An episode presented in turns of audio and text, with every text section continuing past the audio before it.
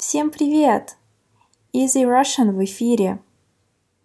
Уже завтра во многих странах мира люди будут праздновать Хэллоуин.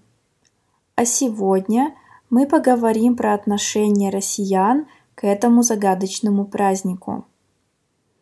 Праздник Хэллоуин отмечают накануне Дня всех святых, который приходится на 1 ноября – во время Хэллоуина дома украшаются жуткими атрибутами – ведьмами, скелетами, призраками, паутиной. А участники наряжаются в потусторонних персонажей. Дети в костюмах чудовищ ходят по соседским домам, выпрашивая сладости. Также устраиваются тематические вечеринки и маскарады. А как же празднуют Хэллоуин в России?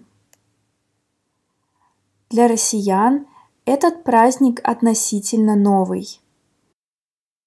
Однако многие с настороженностью относятся к Хэллоуину, считая его чужеродным и лишним в России. Согласно опросам, большинство жителей России, а именно 93%, знают или слышали о таком празднике. Но лишь 3% планируют его отмечать. В основном это молодые люди в возрасте 18-24 лет.